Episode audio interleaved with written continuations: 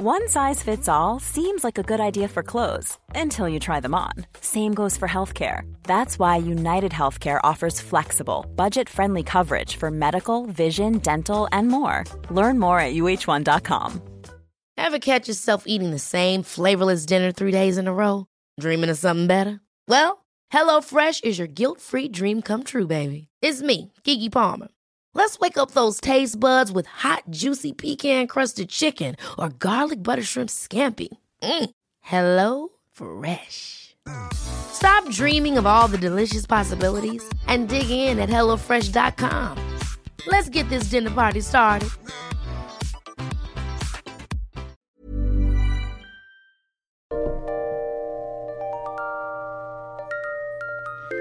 Hi, everyone, and welcome once again to History Dweebs. I am Tim. Welcome to the podcast where we take a lighthearted look at the dark side of history. Very special podcast today. We're going to talk about Michael Carroll. He's a guy who hit the uh, lotto in the UK National Lottery back in 2002, and uh, he's an interesting story. Ran through all of his money, and uh, he was known as Colonel. Yes, known as the King of Chavs, Timmy. Yeah. What is it? What is that, Colonel? A chav is just a, a, a kind of a shady, low level. Eh, it, So he's you, basically. basically, if you put some cheap gold jewelry on me, that's me. Okay. Yeah, Timmy. You know, like a big jewelry that says If I- word on it or something. Eh, yeah, if I had a big dollar sign hanging uh-huh. from me, Uh-huh. That- or, I don't know, or I built a catapult, a stopwatch. stopwatch, yeah. Okay. It- it's, right. it's basically me as Flavor Flav. I got you. We have a very special guest with us today. Back with us again uh, from uh, over in the UK, our good friend Ricky from the Squirm Podcast. How you doing, Ricky? Yeah, really good gents yourselves. Doing well. We're doing well. We uh, we got a great response from the uh, last podcast we did on the human lightning rod. So uh, everyone loved it. So we wanted to have you on again. We appreciate you coming on. Yeah, I'm really looking forward to it second time round. Obviously, the first one was about two hours and twenty minutes, so we can shave some. we can probably shave some time off this one. yeah. Well, you, You know, know- it was an it was an important story. You know. exactly, exactly. But I do want some dinner at some sort of sensible hour this time. Well, you know that one uh, we had to take our time. You know, it's like the you know the uh, rise and fall of the Roman Empire. You have you know you some for some some podcasts you need a lot of detail. So Some bitch Yeah. gets struck by lightning seven times. You he deserves a good hour and forty five minutes. now. exactly. We Correct. went a little over, but All right. Well, uh, we appreciate you joining us uh, today, and I'm joined as always by the Colonel, the most dangerous man in podcasting. How are you today, Colonel? couldn't be better, Timmy. Couldn't be better. Okay, I screwed up your introduction, but we're just gonna move on. Yeah, yeah. You Yeah. fuck at it. So That's Ricky all right. can have some dinner at some point. Ricky's hungry. Wouldn't want you start drinking without you know something in your stomach. Once it, it's about five o'clock over there, Ricky's just getting out of bed from last night anyway, so he's That's wanting some breakfast. gentlemen. It was a karaoke night last night. Oh, that was a Shit red letter village- day. Yeah, shit village pub. My friend, um, I, I hooked up with an old friend of mine, male, not female. I'll clarify. And uh, I haven't seen him in a little while, and he looks like a potato with legs. Um, he is a bodybuilder. But he's small, but he does look like a baked potato. Um, he said, obviously, come to his local pub, enjoy some karaoke, and it was shit. Um, so I was very drunk, but I was in bed by 11 o'clock knowing I was coming on. So um, I'm sweating, but not hungover. Well, you're a dedicated professional. You are a consummate professional, Ricky. Correct. While I was doing the Macarena last night in the middle of uh, a village pub, uh, absolutely no women there. The average age was about 65. Um, Did you do the electric slide? Yeah, correct. Yeah, the cha cha slide. And my friend moves a bit like an octopus when he's on the dance floor. So it's a potato that can move. So you got Mr. Potato Head there doing the Macarena. That's correct. He's like slippery and he's got really busy hands. It's like he wants to grab things, but he just doesn't know how to hold on. He, yeah, he's an interesting bloke. Now, here's something my son taught me, Ricky, and, and you need to you need to find you a gay friend for this. Um, Okay. My son, I, I, I have two. I have twin boys, Yep. and one of them one of them's gay. Now the straight brother has learned go to the gay bars with the gay brother, because women go to the gay bars because they don't want men hitting on them. Correct. That is But- correct. Yeah, I, As I can my- vouch for that. Yeah, as my son-. As my son Taylor says, once they get three or four drinks in them, they do want men hitting on them, and it's like you got the whole buffet to yourself. Correct. You are Willy Wonka, and they're all your sweets. That's correct. I go to a local gay club uh, on a regular basis uh, because I like to be referred to as Willy Wonka. So, yeah. So he's uh, he's he's he figured out a loophole in the in the system there. Correct. In the UK, it is common practice to do that. You, you've got to have a, a wingman or a wing woman, either gay or lesbian, to go along with, and you can clean up. You can do some serious numbers. So That's what- that's everyone what in he the said. States needs to catch up, didn't they? Really? My wife was on on him for doing that, and he said, you know, God God just dropped this identical gay wingman into my lap. It would be a sin not to use him properly. Correct. So- Okay, so um, we're going to talk about Michael Carroll. He was the, he, as I mentioned, he was a British lottery winner. Maybe one of the best examples of not of what not to do with your windfall, Colonel. He was a 19 year old. We would call him garbage man here, and you call him bin man over there. Is that correct? That's Ricky? correct. Yeah, bin man. Yeah, same same thing. Uh, Okay. Same meat, different gravy. So this Michael Carroll, when he was 19 years old, uh, was a bin man, and he won nine million pounds, which would be about 14.4 million dollars in the UK National Lottery in in 2002.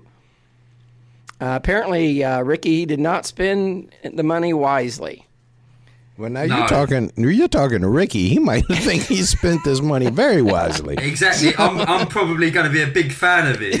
and Um, obviously, if he's lost it now, I'm going to have to trawl down to a, the B and B that he's crashing at, and might have to go out for a beer with him, just so he can share some of his stories. I don't know that Ricky's going to question his judgment on a lot of these things. After 10 years of drugs, parties, and the services, and I've seen different reports, uh, but anywhere between 1,000 and 2,000 prostitutes, uh, high price vacations, and multiple arrests, the now 34 year old resident of Norfolk, England, is broke and working in a biscuit factory. So, you know, he had a good time. It sounds like we're going to talk about it, uh, but um, you know, he didn't. He wasn't very conservative with his uh, with his money, Ricky. Clearly, but I'm, I'm, I'm, I'm struggling to find the uh, negatives. when you just read that out, that was complete positives. Not Ricky- multiple arrests, drink and drugs, over thousands Prostitutes. of prostitutes, and holidays abroad. So What's not the you line? tell me, yeah, where, where's the negatives there? He might have lost it all, but now he's packing biscuits. I bet he's got a smile on his face. And you know, Ricky, it it was only fourteen million dollars. He he made it last ten years. That's But no, actually, correct. actually, you I think he 14 was million, I'm- after four. I'm guessing that uh, you go through it in seven. I think you could beat him, Ricky. yeah, I think it would be a 12 month thing. I think it'd be a 12 It's a month full time job, you know. Yeah, that's it. I would have a Mayweather bag of at least two million with me to buy anything I wanted. All right, so Michael Carroll was born on March 29th, in 1983, and is a Swaffham. Swaffham, does that sound right? In the county of Norfolk, England. It's a Norfolk, yeah. Yeah, it's a Swaffham was a is a small town of about eight thousand people. And This guy became just uh, you know he became this this town's worst nightmare. it was a quiet town. Uh, Yeah, it was a quiet little his town. His lottery. most famous um, resident was a archaeologist named Howard Carter. He's the guy that found uh, discovered King Tut, the tomb of King Tut, Colonel. I know you are a big uh, fan of King Tut. I- you know, I stay away. I didn't even go to the exhibit because I don't want to get that curse, Timmy. Yeah, well, you're wise. Maybe that's what. Yeah, but maybe the whole town was cursed. But, Uh, yeah. they. they I, I think they were more cursed by Michael Carroll. um, so now that that uh, now Swaffham can lay claim to being the home of another celebrity, Michael Carroll. He had what was uh, could be described, Ricky, as a turbulent childhood. His mother Kim met his father Andy, his, his father Andy was a, a engineer in the RAF. She met him when she was 16 and when she was working at a canning factory. So Nice. yeah, they they hook up, and then uh, Michael was born uh, when Michael was born, and then uh, when he was 18 months old, his father got drunk at a dance. Got into a row. How do you like that? I'm using got into a fight, but Got into a row. got into a row. Had to go. Had to go at it. Uh, with a Navy officer. Had to go at it. Had to go at a Navy officer named Ian Warnick. Anyway, he ends up stabbing these people, this man and this woman. He, this guy was with a woman. He Jack- followed, Wowee. he followed him home. See, that's what I'm talking about. yeah, was he talking followed about him earlier. home. People, He stabbed. I don't know if he was like hitting, you know, he was jealous or whatever. But anyway, he got in this fight. This is his dad. This is Michael's dad when he was a baby, and uh, he followed this couple home from this dance and stabbed them repeatedly. And then he fled the scene, which is, you know, that's that's wise. That's smart. and uh, he left them to die. Uh, when he left, he thought they were dead, but um, they survived. Now he did call the police. Uh, he did call the Well, emergency someone services for did.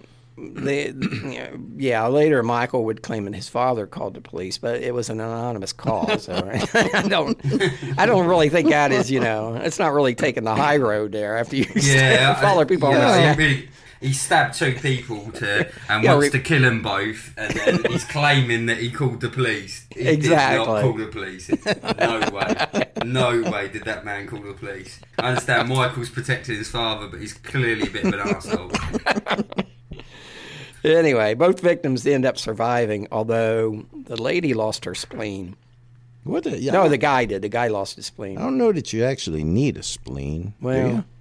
I'm sure he he didn't give it up I mean, voluntarily. people get, people get the spleen taken out all the time. yeah, well, yeah, but usually, you know, not after leaving a dance. well, you got de- depends on what crowd you're hanging with. Yeah. I guess. Um, well, so anyway, in the days that followed, his mother, uh, Michael's mother, Kim, found uh, her husband burning uh, blood-stained clothes. Now, that's always a uh, a sign. That's a red flag to me. a red flag. Yeah, when you see somebody taking out the blood-stained clothes. yeah. Now, Oh. if it was poo-stained clothes, Yeah, we know it would be. now, now, Ricky, have you ever gone out on a night though, and woke up the next morning with with blood all over you and not know where it came from? Well, yeah, I used to do that quite a lot. That, that's a different subject. lot. But but I used to do it. I used to do it when I knew where the blood had come from. I had an interest in previous career, and I used to come home covered in blood quite a lot. Uh, but what I used to do is take the clothing off and burn them in the back garden. So there we go. There's a little secret for you guys. well, that, you know, that would not raise any suspicions at all. Now, Exactly. You were, you were you were a doorman, right, Ricky? That's correct. Yeah. I, I, a I number did that years. for uh, myself for for about five six years. I wasn't very good at avoiding problems, so um, I've got quite a large head, you know, like large surround of a head. Um, so it would be like two potatoes. So every time someone threw a punch, it would tend to connect with my face, and I bruise easily, and my skin cuts quite easily as well. So it would be really annoying. So I lived my whole life with black eyes repeatedly. That's a killer job. Did you do you get to choose which you know like what hot women get to go in the club and which Yeah, ones of are- course. Yeah, I, well, I- I that's the only good part of having Yeah, the job. yeah. Oh, that's Yeah. oh man, that's that's. I used to stuff. peruse the queue up and down with my little clipboard, and then you know squeeze in the honeys and leave their ugly men at the back, and then yeah, yeah, and laugh at them and wonder why I got punched in the face later on. Now, Ricky, did you ever? And I, I have to admit to this myself, but did you ever get punched by a woman so hard it knocked you off your feet?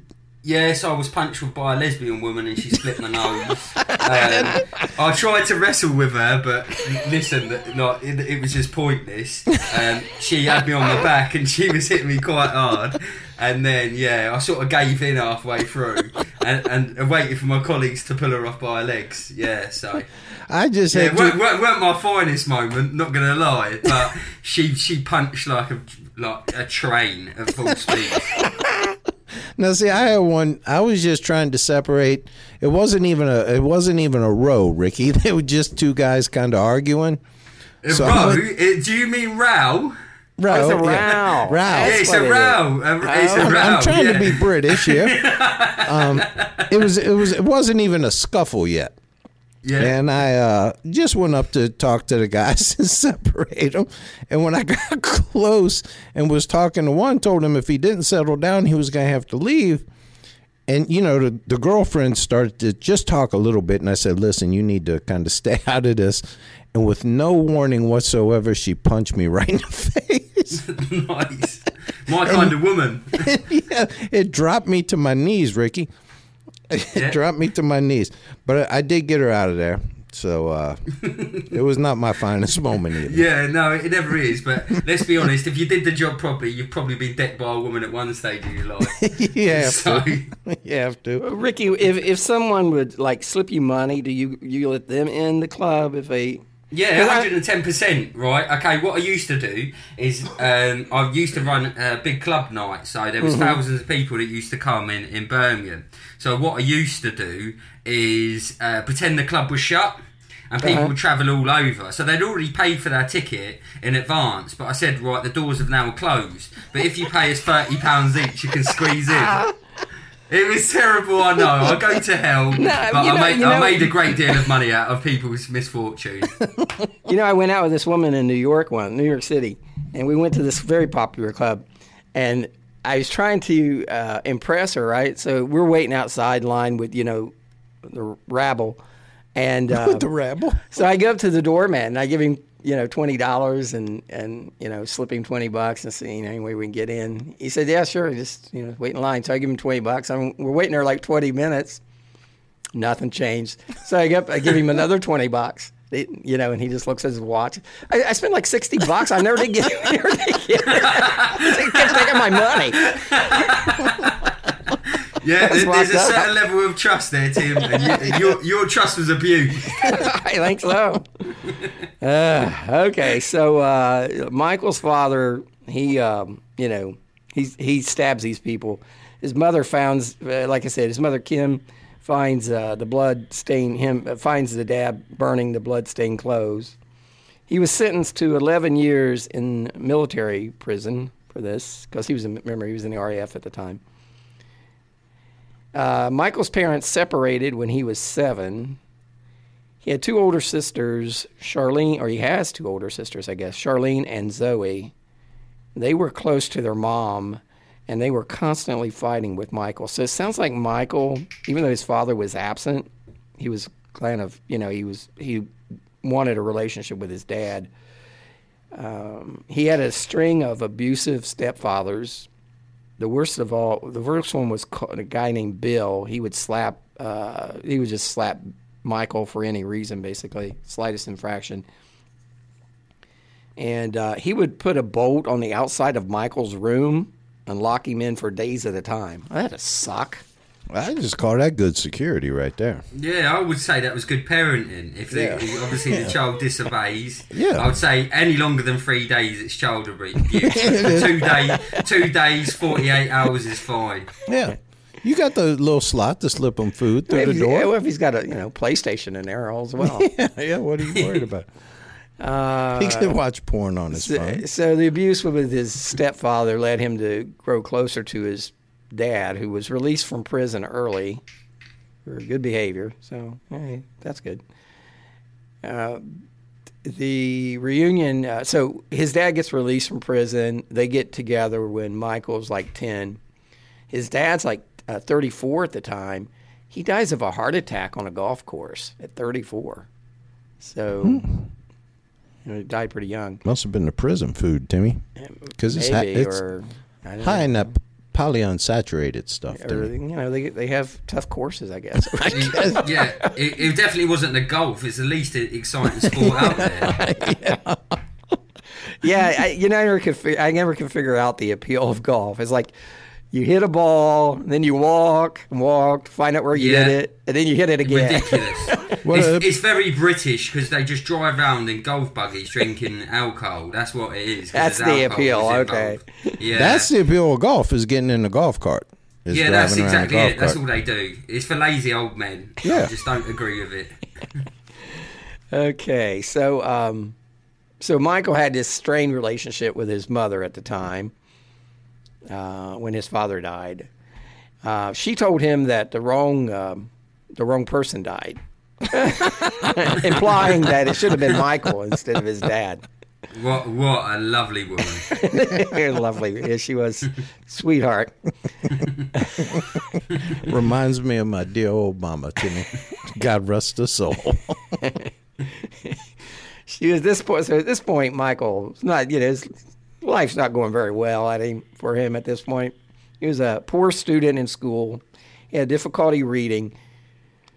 He would later claim he was suffering from um, attention deficit disorder, which you know if you blow through fourteen yeah, you got, fourteen you gotta- million dollars in a few years, you probably no, you got to be paying attention to do that shit. Yeah, yeah. I would say it was organised. I wouldn't say he any attention deficit. Well, he he- was f- fully attentive in his decisions. Uh, so okay, so time he finished secondary school, he was barely literate. Uh, his classmates bullied him, made fun of him. Even some of his uh, teachers teachers would call him slow in front of the other students. So I'm sure that didn't help. That wasn't So your no- mom's telling you that you know you should be you dead. should be dead. Your teachers are telling you you're dumb. Your kids, your friends are bullying you. Yeah, he's off to a good start. It's a wonder this some bitch we ain't doing a, so- a serial killer story. Yeah. That's correct. Yeah. yeah, he's well Yeah. adjusted considering. It's probably it, they're probably the lottery stopped him for killing multiple people. well, you know, He may have during he's still his- around, so there's yeah, he probably just paid everyone off. He, he maybe had Dexter, a hidden Dexter, and he may have many. You know, he might have paid maybe a million pounds to kill someone. You never know. He might. He went through a thousand prostitutes. Maybe only nine hundred and sixty made it back. Uh, but we don't know. He's still alive, so we don't win Masudas. He, He works in a biscuit factory. Well. He's got no money. yeah, he's probably not a man. of Between the three of us, we could scrape together enough to defend ourselves against a man that works in a biscuit factory. I don't want anybody any prostitutes on my coin, my pension. All right, so um, he, according to Michael, there was he didn't have one teacher throughout his time in school that showed any desire to help him. So, he, so at this point, he's feeling isolated. He's starting to get in trouble at an early age at school. At at one point, telling his teacher to fuck off while throwing a chair at her. So That's standard practice in the schools that I went to. I'm I was gonna say- that's not exceptional. You know, we weren't allowed to use the Bunsen burners in science because, uh, uh, you know, my, I'm being deadly serious because they used to use deodorant cans, turn on the Bunsen burner, and set fire to the desk. So him throwing a chair is minor league. I can't believe you brought it up, Tim. And I feel like we're only This telling one side even- of one one side of the story here. I mean, what did the teacher do to provoke this? So you're saying this isn't even noteworthy, really? No, not really, Tim. I think you, you, you know you should. You, my schooling was completely. Uh, yeah, that that was mild. That was mild. Dude, I'd just like to follow you around for a week. Yeah, yeah. I I was present to many. Like for example, uh, a girl that used to sit next to me. She appeared very nice and stable. However, one day she decided to remove her shoe and slap it across the French teacher's face. Yeah, yeah. Casual as you like. There was no, there was no sort of argument led, pure psychopathic behaviour. And then she just sat herself back down after she did that, and then she was removed, but not from the school for a couple of days from the lesson. But she had to sit next to me, so every time she asked to borrow something, kept an eye I, I handed it over. My pencil case was her pencil case throughout the whole of French. Oh my god! So so she she just hit her for no reason. That's correct. No, no, it was a he, it was a he. Oh, he. the Oh, French okay. teacher, yeah, was a man, and she, yeah, casually took her shoe off and hit him in the face with it. Well, he didn't fucking respond. He ran away, yeah, and went and got enforcements. Meanwhile, she sat next to me. I'm petrified. So then, after the couple of days, I didn't have a partner for French. Then it happened to be her. Hence why I know no French whatsoever, and I, I learnt it for two years. Oh my god! Now she didn't grow up to be the lesbian that kicked her ass, did she? who knows? Who knows?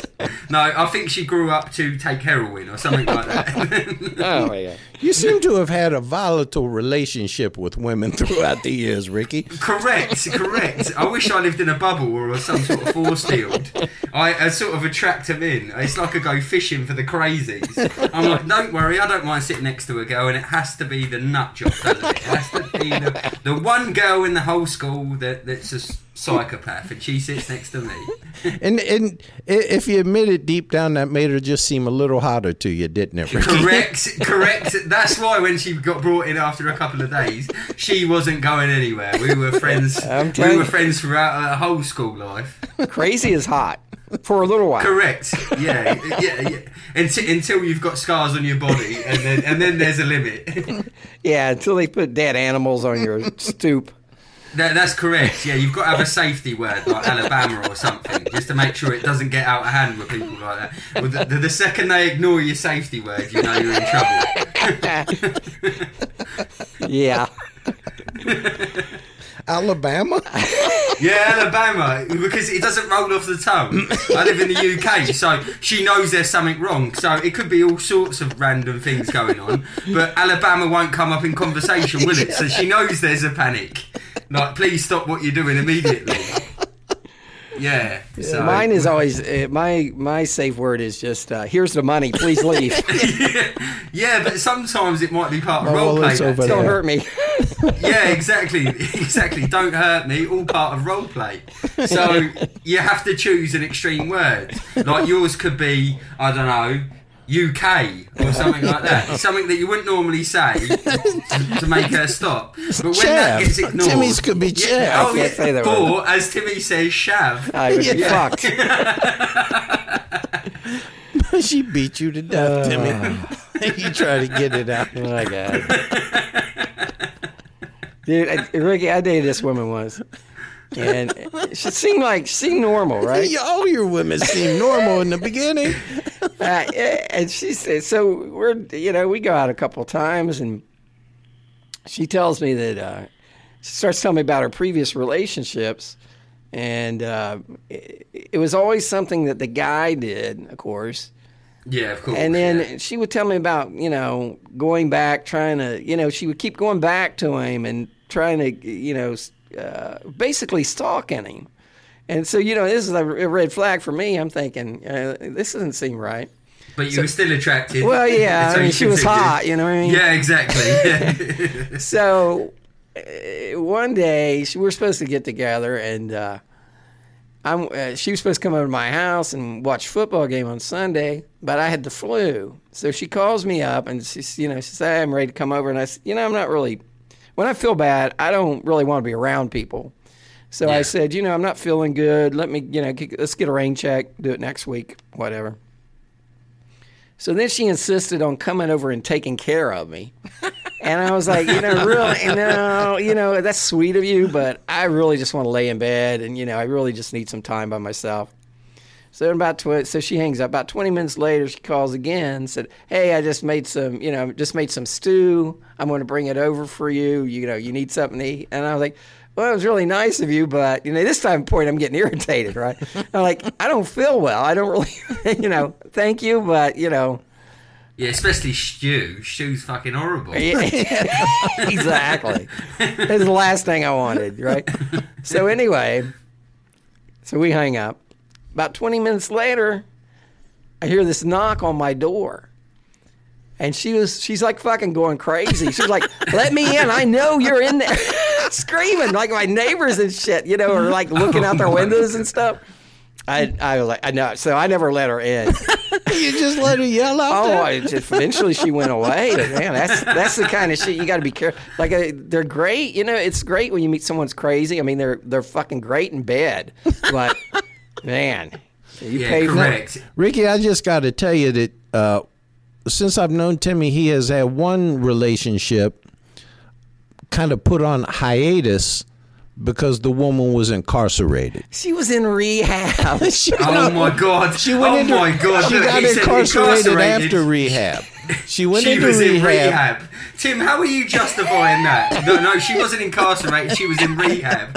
At that point, Tim, I would have just gone silent and let Chuck have his moment. But you've made it ten times worse. well, she's she was attractive. Was she not attractive? She was quite attractive, but hold on. The true story is there was two hiatuses because she went into rehab, was on probation, then failed the drug test, and then was incarcerated. Now, am I lying, Timmy? It- it- you know, it was a vicious cycle, but but it, she was a good person, Ricky. She just said, you know, it was a misunderstanding.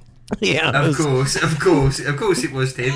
If that's what you want to tell yourself, so you sleep well at night, that's But you can find her on um, mugshots. mugshots.com. And she, it's a good Brilliant. picture. There. At least they got a good picture Yeah, of her in the mugshot. she's attractive. She was a very attractive woman, but Yeah. Timmy Timmy was putting money in a commissary account for her.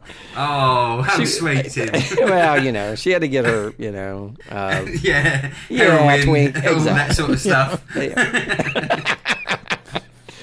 And we'd Well- ask him what the hell he was doing. He'd say, "She's a Oh, nice Tim, woman." Tim, that was She's really love. That was nice, love. nice That and was- and she was she was Oh, attractive. that's such too, a but, shame. you know. We should have done a story about Tim's love story about how his, you know, he, his partner was separated from him from from rehab to uh, then prison. I'll show you a picture. Uh, I'll, I'll show you a picture of her later. Yeah. You'll agree.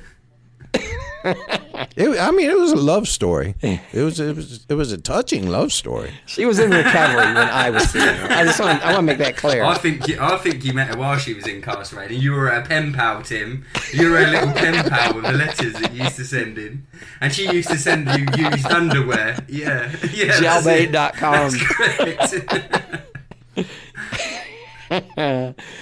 Okay, so we? Okay, so by the time so he started getting in trouble. Michael got in trouble with the with the law at an early age. He started stealing and destroying private property by the age of 10. By the age of 11, he was a notorious juvenile delinquent in his small village. Other children and even adults avoided contact with him. Uh, okay, but in February 1997, at the age of 13, he received a custodial sentence. Yeah, Is that like I think I think probation? it's like some sort of prison yeah, time yeah. suspended.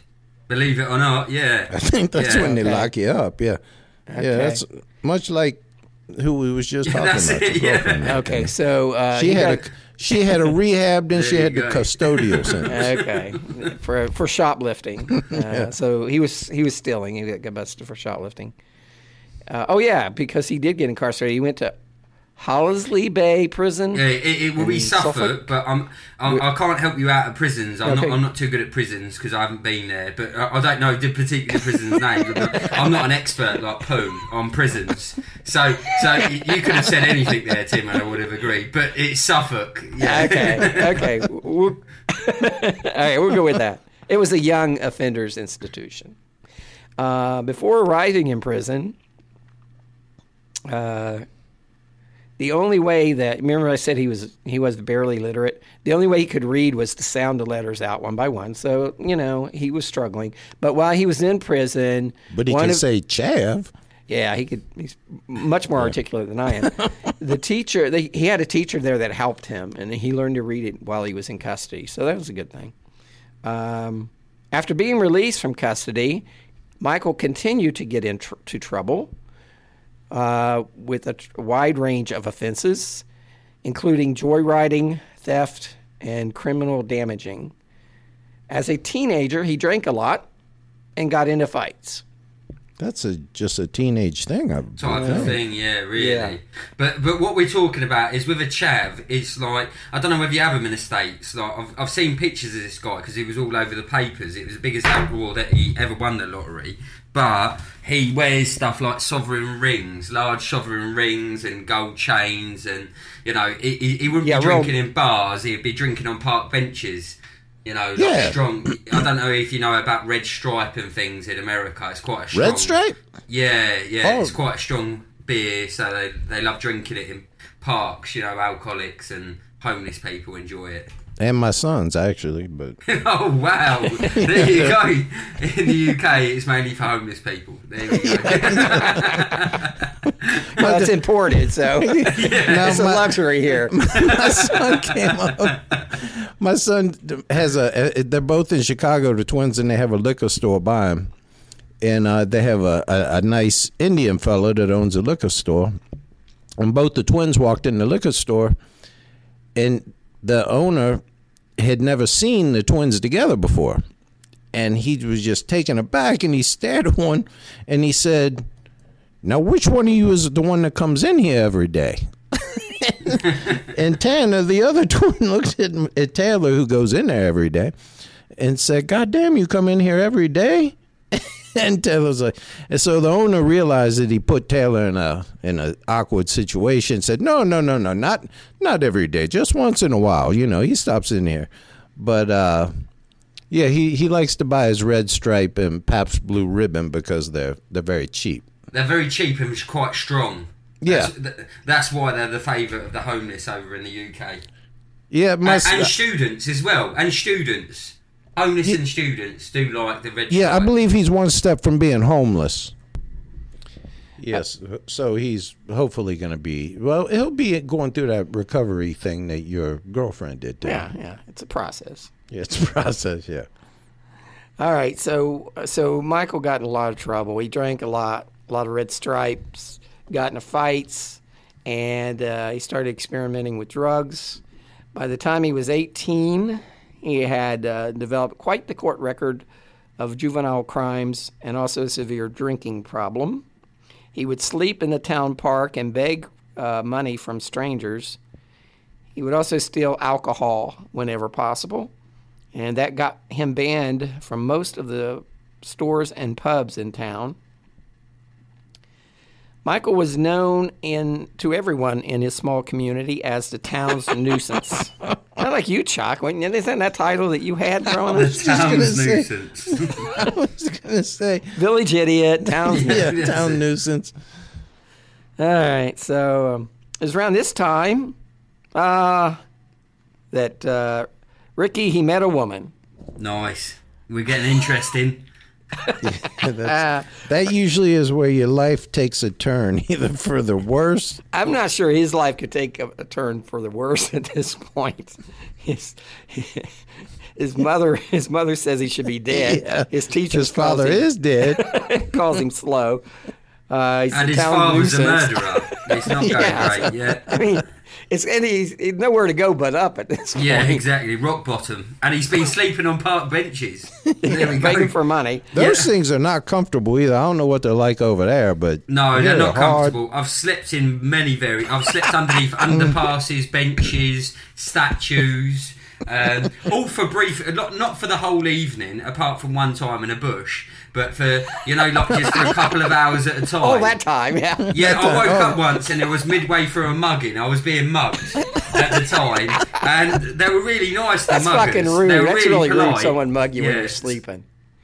So, So, they- what so what happened with that? Someone robbed you while you were asleep. Yeah, I was uh, basically local town centre. I had my security business. What I decided to do was just get really pissed after work. So I couldn't really stand, and I thought I was with my mates, but I was in a little dream world. So I walked off the beaten track, and basically I, I, I just fell asleep on this monument, which is busy like traffic foot flow. And um, I woke up, and these guys were in my pocket. So one's got my wallet, and the other one's got my phone. And you know they were really nice about the whole affair. Because I'm quite Well, a big bloke. like- I'm quite a big bloke. nice. I'd have sobered up quite a bit by then, and I sort of did tower over a few of them. Um, so yeah, we, we, we ended it without any violence, and they happily gave me my stuff back. But yeah, it was like a friendly mugging incident. But it was like you know one of them ones where you say goodbye to someone, and it's a bit weird. It's like I've just said goodbye to someone who was stealing things from me. Like goodbye. I hope you find an easier victim. and like Did you two- exchange numbers? yeah, like two weeks that later, they send you a Facebook friend request Yeah, or I something. wish. I, if they had taken my phone, they would have probably would have you know updated my Facebook for me and had a right good time with all my inbox messages. They would have they would have had a whirl of a time. Oh gosh. Okay, so uh, this uh, this uh, around he, when he's 18, he meets a, he, a woman he would later marry. Her name is Sandra Aitken. So um, so he's out in you know he's living in the park, doesn't have a job, but the he gets in trouble, and the court orders him to get a job and get all, out of the ball, out of the park. So uh, he moves in with Sandra. Uh, so at this point, 18, he's trying to get his life in order a bit. Uh, he got a job as he was ordered to do by the uh, court. He got the job as a bin man, as you said. Uh, over here, we call them trash collectors, but and they, they pay pretty well over there, I hear. Yeah, they pay really well over here. Like, uh, one of my good friends is a bin man, but they pay exceptionally well, and it's really good working hours. I think they only work four days a week. Um, I think they're on about 12, 13 pounds an hour, something like that. Oh, So- nice. So, they earn quite Right. a bit of money. So he had a he had a good deal there. I mean, yeah, you know, very good deal. And there's a waiting list as well to be on the bins because they work early hours. Obviously, they finish at mid afternoon, and then Mm-hmm. it's four days a week. So happy days. And the state of my area, they don't do a very good job. So good benefits and all that. Yeah. yeah, correct. Yeah, apart from the fact that they're wading through other people's rubbish, but financially, a good job. But I mean, it, you know, a, a- not a bad job for someone in his position at that point. I mean, Correct, It's a very good job. Right. All right, so he moves in with um, uh, Sandra, and then she becomes pregnant, and she would later later give birth to a little girl. Uh, Now he was on probation for an assault charge, and uh, he was required to wear the monitor, the ankle monitor. Uh, he was permitted to go to work, but he was warned to stay away from drinking establishments. Um, but he would still, he kind of ignored that and he would still go to pubs and basically without really any consequence. Uh, so things were kind of looking up for Michael. Uh, he just turned 19 by this point. He had a decent job. He had a woman he loved. Uh, he had had a daughter on the way. And on November 2nd, 2002, um, it started out as a normal day for Michael and Sandra. Michael was buying some beer. He picked up, uh, when, and when he picked up a couple of lottery tickets just on impulse. And uh, he was with his girlfriend, Sandra. And she was, at this point, she was eight months pregnant. Uh, later that evening, Michael went to visit his favorite aunt. He had an aunt that he really was close to. Her name was Aunt. Her name was Kelly. He called her Aunt Kelly. And uh, while he was at her uh, house, he asked her to check the winning numbers. So she checked the numbers on the teletext. I'm not sure what that is. Yeah, is. but- teletext was like in the olden days before the internet and stuff like that. It was like teletext, which is a TV thing, which Okay. was a, like a real basic screen, and people used to check the lottery. You could do like like look at holidays and stuff like that on the television. Teletext. It was a button. It's no longer in use, I don't think. Uh, so it's just like an informational channel. That's correct. That's okay, correct, yeah. gotcha. Um, anyway, she started to uh, slowly call out the numbers to Michael. They were 5, 28, 32, 42, and 48. Once his aunt announced the last number, Michael reported a head rush and almost passed out. Some bitch could read then, couldn't he? exactly. Michael, Michael went into shock. he quickly confirmed the numbers again, and then he contacted the National Lottery uh, to confirm it with them to make sure there was no mistake. And uh, they told him that his ticket was worth nine million pounds, or like I said, point fourteen point four million dollars. And uh, Michael's life was about to change, Ricky. Uh, he spent hours staring at his ticket and checking and rechecking the number. You, I would do that too, man. I would. Oh, Tim, you would would do that thousands of times. Then Oh, you, yeah. you'd end up washing the ticket as well. Oh my god. you know what? I'd be bringing people in to make sure my eyesight was correct. I'd That's be bringing in yeah. strangers. It's like, Can you Now- read this for me? You know what my, my cousin did? He was a he was a firefighter, and you know they stay in the the firehouse, and they all bought lottery tickets, you know, as, as a group, and they pass them out. And what they did was they recorded on a VCR back in the VCR days. the winning numbers from the night before. And then they bought this poor some bitch a ticket with those numbers on it. So then when they came time to play the lottery, they got they put the tape in and said, Everybody get in here to read the numbers. And this some bitch had what he thought was the winning lottery ticket. Oh man. And because they had had him from the day before and they played the tape, he Yeah, actually thought he had the winning week- lottery ticket. Those numbers were a week old though. or so- Yeah, they were a week old. Oh, my God. I'd have killed people. I'd have had. Oh, Oh. Cruel, but bad. that that is amazing. I would I would be fully part of that. That's oh, he was he was. They still brag about that, and you know the guy. I, you know, he probably called his wife and told her, oh, you know, get the hell, Yeah. Fuck yeah, I'm get out of here. I've had a girlfriend for the last ten years. and- Took all his balls, told him to fuck off. Yeah, yeah. Fuck out you. the fire station. yeah, burned the, burned the whole fire station down on his way out. Ugh. All right. So Never spent- mind. Michael spent hours staring at his ticket, rechecking the numbers. At bedtime, he hid his ticket in a cabinet, but kept getting up during the night to make sure it was still there. His uh, his aunt had to keep reassuring him that he was not dreaming. So anyway, the next day he he contacts the lottery commission again. The, they tell him that there will be a public announcement of his winnings and that his money would be deposited into his bank account. Well, that presented a problem because Michael didn't have a bank account. He went to several banks to open an account, but he was rejected each time because of his long criminal record. Now that sucks when you're going to get fourteen million dollars and they won't even let you open a bank account. Yeah, you know, it's a wonder that a bank uh, they, they wouldn't bend a rule and that, you know. Eventually, be a though, eventually guy. though, he found a bank that was willing to take his money. Surprisingly, they're, yeah. they're taking in nine million pounds. Yeah, An that's what I absolute mean. Idiot, and they want like they didn't approve him. the, the amount of money that they would have made off of him. Oh yeah, Well, it's if like, he couldn't read, I would have. I mean, if you had any good sense at all, you would have set up two accounts, two things of paperwork. Had half the money to set into your account, half the money set into his account. Correct. oh, 'Cause you he mean would have never known the yeah. difference. It would have just meant that he could only gone through all the money in less than five years. Well, the um, Because I'm I'm imagine he's not great at math. and I imagine the folks who turn turn him down. I'm sure that that, that you know, I'm sure they were not pleased with it. You know, probably it was just like a clerk or something to just say, or a you know bank Mm-hmm. officer saying no, you know that you know you know following the rules by the to the T. All right. So anyway, he did find a bank that took his money, and now word was getting out about his windfall. The residents of his village were uh, coming to the, had to come to the conclusion that the town nuisance was now the wealthiest man in town.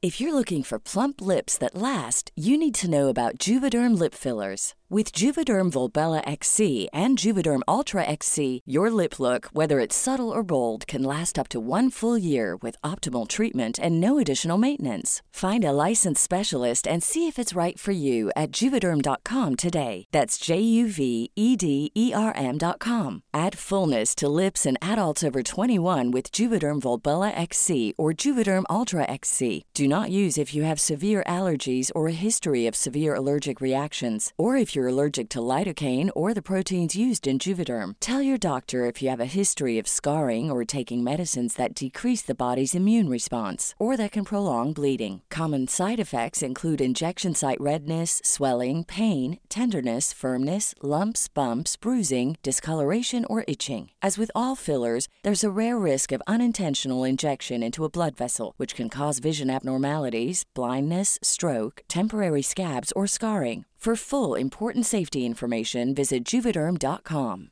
Ever catch yourself eating the same flavorless dinner three days in a row?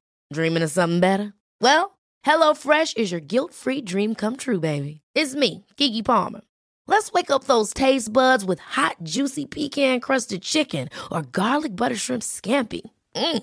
Hello Fresh. Stop dreaming of all the delicious possibilities and dig in at HelloFresh.com. Let's get this dinner party started.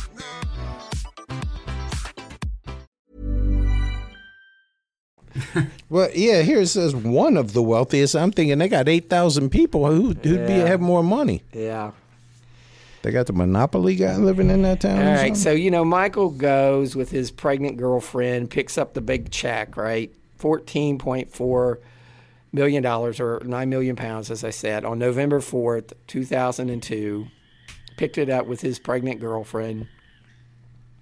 At the time he picked up the big check, you know, they always take the picture of you know of the winner with the huge check. He was wearing his ankle monitor. uh, upon accepting the check, you ever had to wear an ankle monitor, Ricky?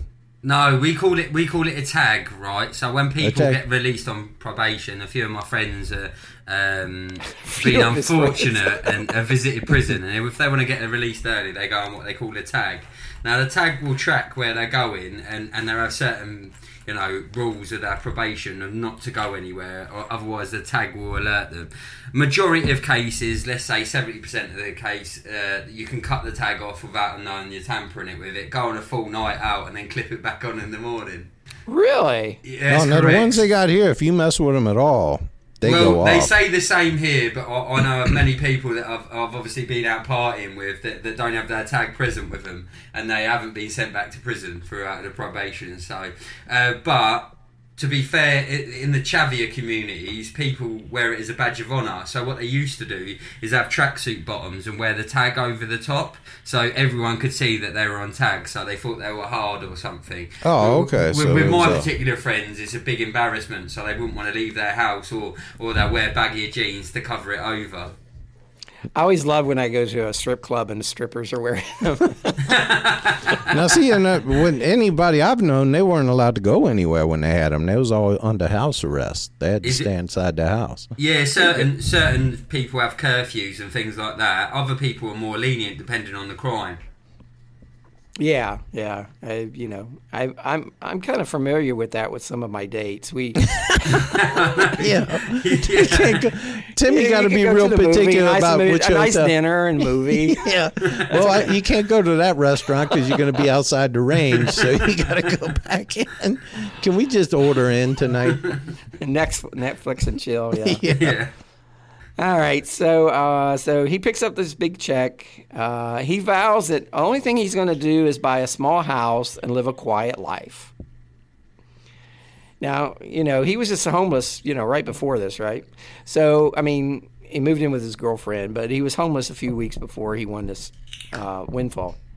So he decides that the first thing he's going to do is check into a plush hotel and um, watch, uh, you know, just um, enjoy life a few days. So he checks in the hotel with his Rangers football top and orange jeans uh, that uh, made the uh, other guest uncomfortable. So I guess he, you know, his, his dress was questionable. For, Yeah, you can't you can't wear. We, I know Americans, you know, with your football tops, you wear them everywhere. But in in the UK, you don't. You're not really welcome to wear football tops in pubs and stuff.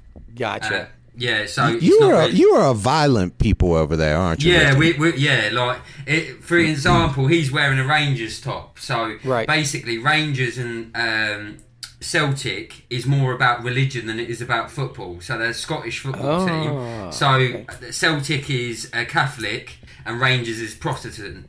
So basically, a lot of Irish fans follow it as well, and obviously they've had a lot of wars there between them. So it's more more about you know their religion rather than the football team. That's why it gets out of hand. So I guess it would be here more like what, like gang? So it's almost like a gang Yeah, thing. yeah. Exactly, exactly. and So you have to.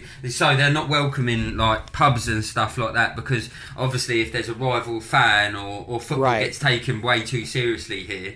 So if you walk into the pub with you know the wrong colours on in certain areas, then you're gonna have to be prepared to fight over a football team. Yeah. Ah. so Now- it's a really obviously girly game football that I adore, but off the pitch it's taken really seriously with violence. Not so much now, but it, I've seen it escalate quite a few times. So Rangers being Rangers, they probably wouldn't want him wearing a top like that anyway, especially with orange jeans.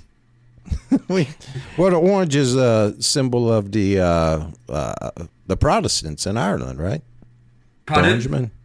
Orange would be the color for the Protestants in Ireland for the Irish. The- Yeah, I believe so. Yeah, so that that's where it all stems from. So in Scotland it's massive, in Ireland it's massive, and obviously in the UK, in England, there's not many uh, Celtic or Rangers fan unless they're from either Scottish or Irish descent. So it, it's it's the same with all the, the clubs. Even if I support, like you wear your football top if you're going to a sports bar or something like that, but people don't tend to wear them out. It's not be accepted in pubs and clubs at night. It'll be classed as like casual wear.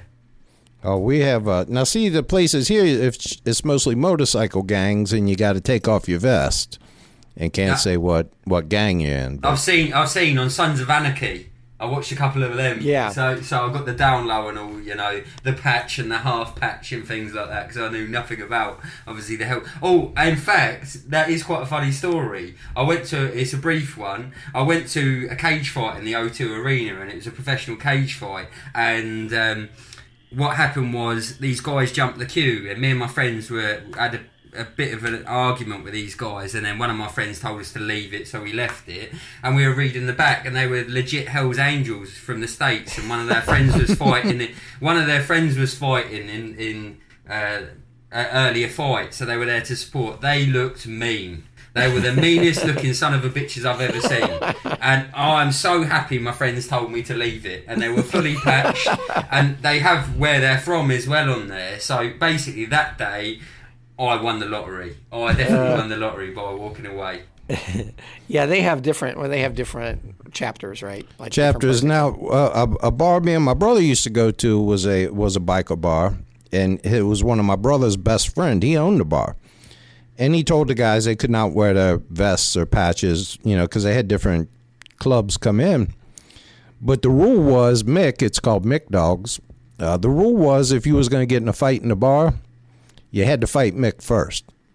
Nice. That was the rule. Yeah, and none of the bikers or nobody else wanted to fight Mick first, so they decided. So he kept the peace in the bar. That's that's a brilliant tactic. The sad thing is, if I own Rick's bar, everyone would want to fight me, and there's a good chance there's a good chance they would win. So it would just be complete carnage. I'd be like, Yeah. "Listen, lads, you have to fight me first. They say no problem. Out we go. They walk back inside the bars. You know, they're stealing from me, taking bottles of alcohol, so it wouldn't have the same effect. Yeah, Mick was probably about six six and about three hundred thirty pounds, three hundred forty pounds. So he, yeah, he didn't want to really fight with Mick, but yeah, if I had that rule, people be beat me up all the time. Correct? Yeah. Okay, so um, so he Michael's sudden wealth uh, kind of spread turmoil and hit in the lives of in his life and all those around him.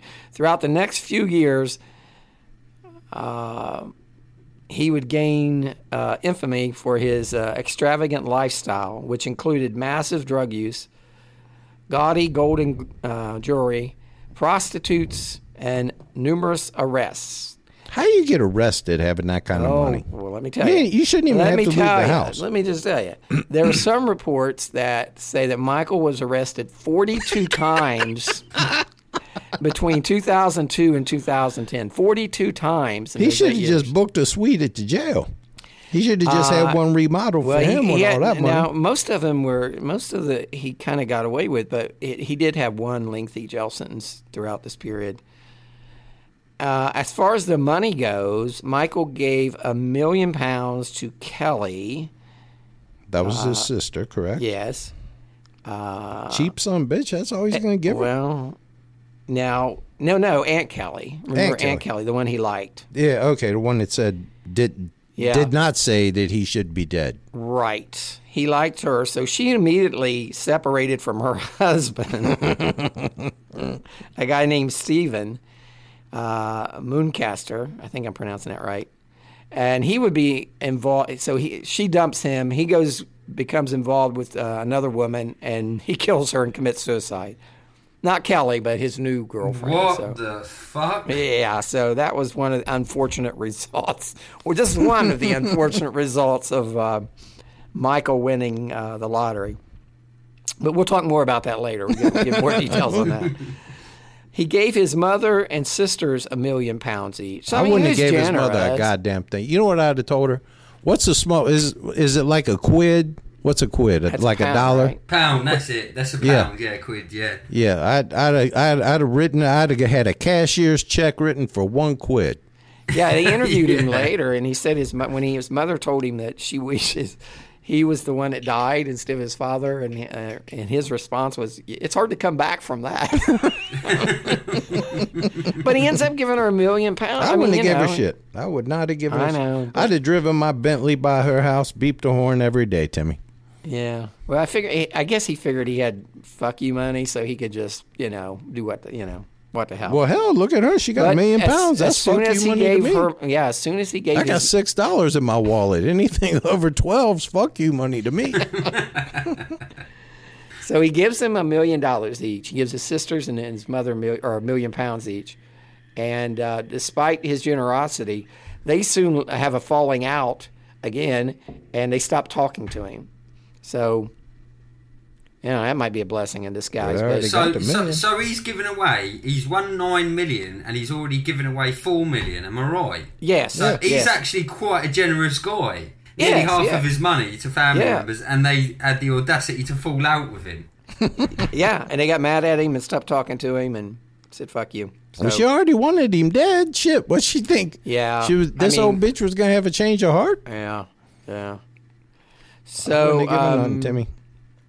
him and Sandra get married, and then his daughter's born.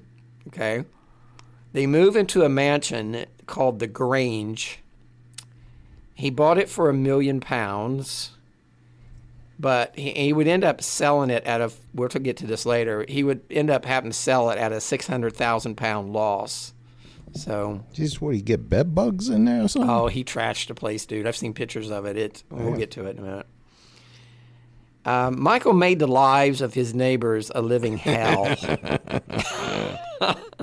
he bought three acres uh, attached um, to the house and would stage demolition derbies in his yard uh, with old banger cars. Uh, so he was having these fucking demolition derbies in these in the neighborhood. He seems like a cool guy to me. I'm, I'm not a bit. He It's- seems you're like a cool aren't you? guy. Guy you wanna hang if out he's with. bought the land, if he's bought the land, he can do as he pleases. Yeah. Well, he left his he left his uh, yard littered with remains of dozen of his cars that he crashed and burned out. There were also parties, Ricky. Good. Wa- Wild parties, loud music, prostitutes, alcohol, drugs, and a number of fights. Amazing. No. Average night out then, gents. See, now, Ricky, That's you need what this is. This is what would be good. This is what they need for you. At one stage during his, you know, this period, it became so bad that the local council officials set up a hotline for his neighbors to report disturbances that he was involved in.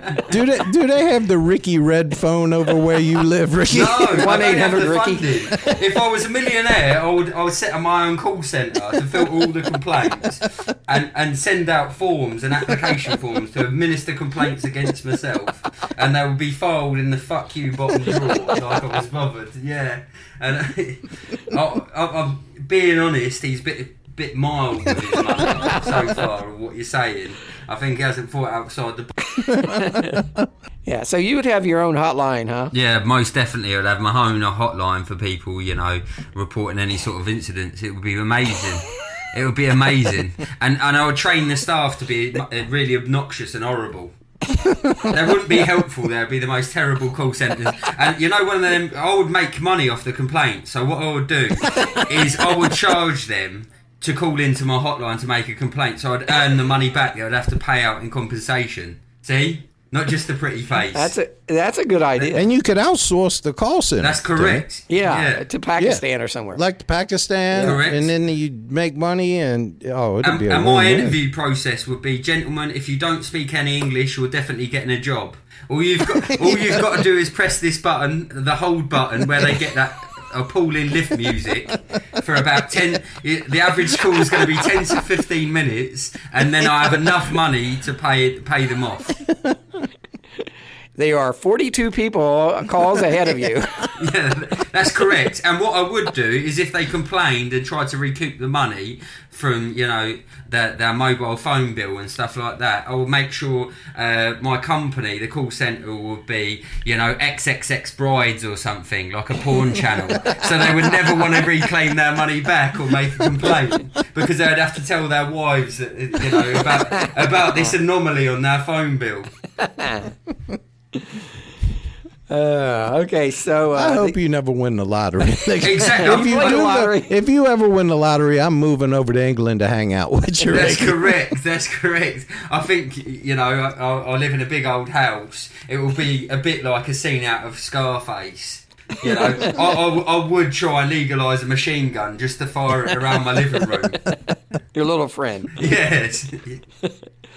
Okay, so um, well, I got some bad news, Ricky. The marriage with Sandra didn't last very long. That's a shock.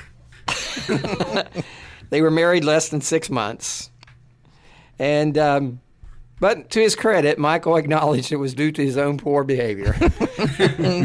Well, see, now he's taking responsibility. I like a man who takes responsibility for his own actions, Timmy. uh, so she ends up with 1.3 million pounds of his money. It's dwindling.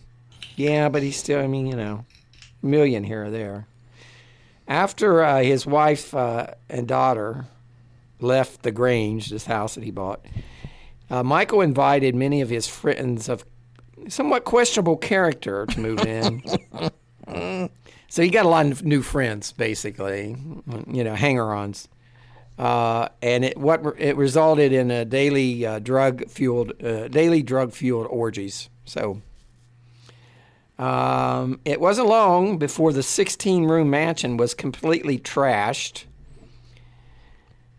Hmm. Uh, someone going so far as driving broken down vehicles in a 50 meter wide. Oh, driving a uh, car, an old broken down vehicle, in a 50 meter wide in ground swimming pool in the backyard. This, I would have loved to be involved in these parties. Sounds like a good time, doesn't it? An amazing time. You know, convincing someone that that was a good idea. You're going to drive a car into a swimming pool. The chance of you drowning is high, or not being able to get out of the car is fine. But I just want Didn't you it- to do it because it would be fun. Didn't one of the Rolling Stones do that by accident? Uh, I don't know. I think Brian Jones, the orig- one of the original Rolling Stones, drove his car into a swimming pool and drowned or I don't. shit. I don't think this was by accident, though. I think they, you know, they were just fucking out of their minds. at one point, at one point, Michael developed a two thousand dollar a day cocaine habit. He also claim he also claims he was drinking two bottles of vodka each day. So I guess the the red stripe is. Uh, We got to stay hydrated, Timmy. That's true. There were other drugs as well. He would buy kilos of cocaine, thousands of ecstasy pills, tablets, 2,000 LSD tablets, and pounds and pounds of marijuana. And that would last only five days. Only fi He had some good friends, didn't he? He had some real good friends helping him out, get rid of all that stuff. Yeah. Jesus. Well, they didn't want the police to come by and find it. That's correct, yeah. So they were just doing it for the benefit of him, uh, quite Yeah. clearly. Yeah, Trying just to keep him out of jail. Because I don't think the police were strangers to his. Uh, I, you know. I know, but if he's buying two thousand pounds worth, the police are already covering himself in the finest of glory. If they know that, you know, it's Yeah, hardly like it's a secure premises. There's a car in a swimming pool. You could walk in and arrest them all. They're probably like half naked on the floor. He claimed during this period the only thing that Michael thought of was three things drugs, sex, and gold. Gold. Yeah, he would buy the this, you know, the rings, the Yeah. chains, and See, stuff. I He never was- really get that. That seems like it just well. weighs you It's that down. whole, it's that whole lifestyle. You can't be driving a car in a swimming pool covered up with gold, Timmy. Basically, I mean, it was. It'll take you it's- right to the bottom. It just basically shows you that you get money doesn't. ch- I mean, change people. You know what I mean? It just it, whatever you are, it just you're the same. You just have you're just that person with money. So if you're a whoremonger and you have money, you're just a whoremonger with money. You know what I mean? It's just the same. So, so what you're saying is, if you win the lottery, Yeah, it's not gonna just going to be better man. whores that you Eh, get. Exactly. Okay. Correct. Yeah. Yes. Yeah. And I obviously don't, this mind- I guy's don't, a I don't, I don't uh, begrudge him the prostitutes. I, I, I'm all right with that. You know, the crack. Uh, you know, that's that's a little, two thousand dollars a day in crack. I mean, that's a waste. of That money, seems but- a little excessive. yeah, but you know, the prostitutes. That's that's money And well what, spent. but you know what is excessive? I mean, is four hundred dollars a day on crack excessive? No, I mean, you got- no. I would say it, uh, it depends how many people are at the party. Maybe he's catering. Maybe he's not being greedy. Maybe he's just catering for all of his friends and being a good Well, friend. Yeah, a good friend. Uh, he later claimed uh, that his drug dealer got more of his lottery money than he did. Now, his- his drug dealer invested it wisely. He owns half the town Oh, right yeah, now. that's correct. He moved in. I bet he moved into his house the day he he's, moved the out. one, he's the one that got the, he drove the car into the swimming pool Yeah, to that's devalue it. he bought that million dollar mansion for four hundred thousand.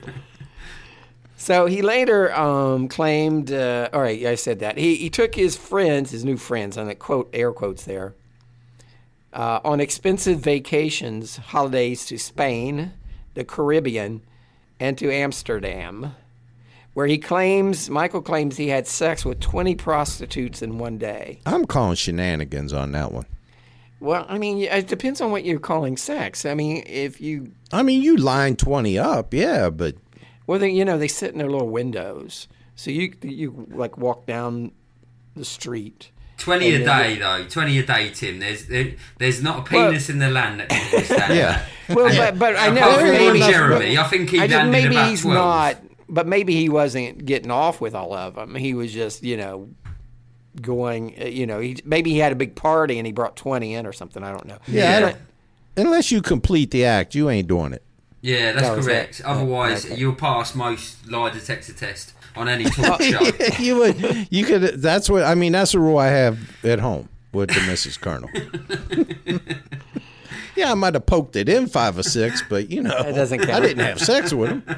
Yeah, I don't. I, yeah, it's the same way with blowjobs. I don't count blowjobs. No, that's Yeah, ridiculous. yeah.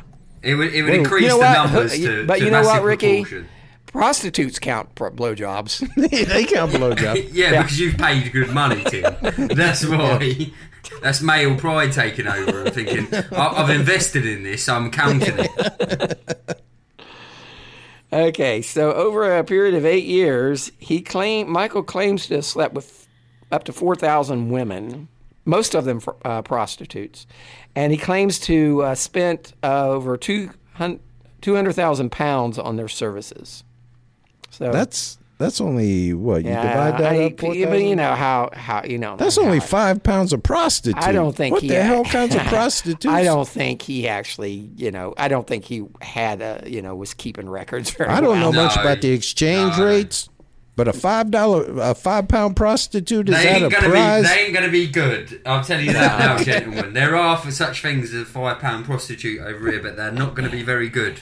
And Well, uh, certainly he- you, he- you you if he you were a millionaire, yeah, you wouldn't be. Yeah, you would go more high end rather than five pound a go.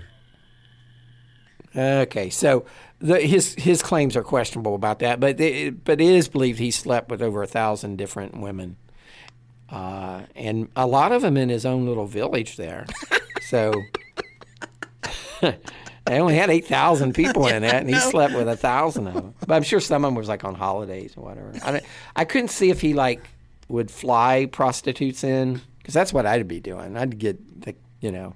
I'd be flying him from all over the world. I But- just get a stable at twelve that I would move in with me. yeah, I mean, Yeah, I wouldn't fly anyone in. I'll basically send out an application form for people to, you know, Yeah. obviously come and live with me. I wouldn't be paying anything. I think Yeah. I'm quite a tight person, so obviously I would, I would allow them the opportunity to come in and like move in with me with no fees or money exchange. So I was doing them a favour because obviously they're living in a nice house. Yeah, I would have twelve au pairs for my dog, Ricky. Ricky, I think you're a little bit uh, better adjusted than Michael. yeah, yeah. I think the money should have fallen into my lap, and I, I would have actually probably tripled the money, but lived a more like happier life. All right, so he bought expensive automobiles, many of which he wrecked and destroyed, uh, or sold them at a loss. He spent a small fortune on gold chains, necklaces, and you know rings and things like that. Real gaudy thing. You, you see, we'll post pictures of him on our Facebook page. You can. He's a monstrosity. He's the ugliest geezer now. And I know, I know, he's obviously still alive in a biscuit factory, but the geezer is ugly as ugly can be. He purchased. A, he also purchased over 500 knives and swords. Because you guys can't buy guns there, right? No, you shouldn't really have a. You shouldn't really have swords either. To be fair, Well, so I'm not- I'm only not has he lost all of encouraging his money, just- he's just t- gone and told everyone in the press that he's breaking the law as well. So he doesn't win Brain of the Year.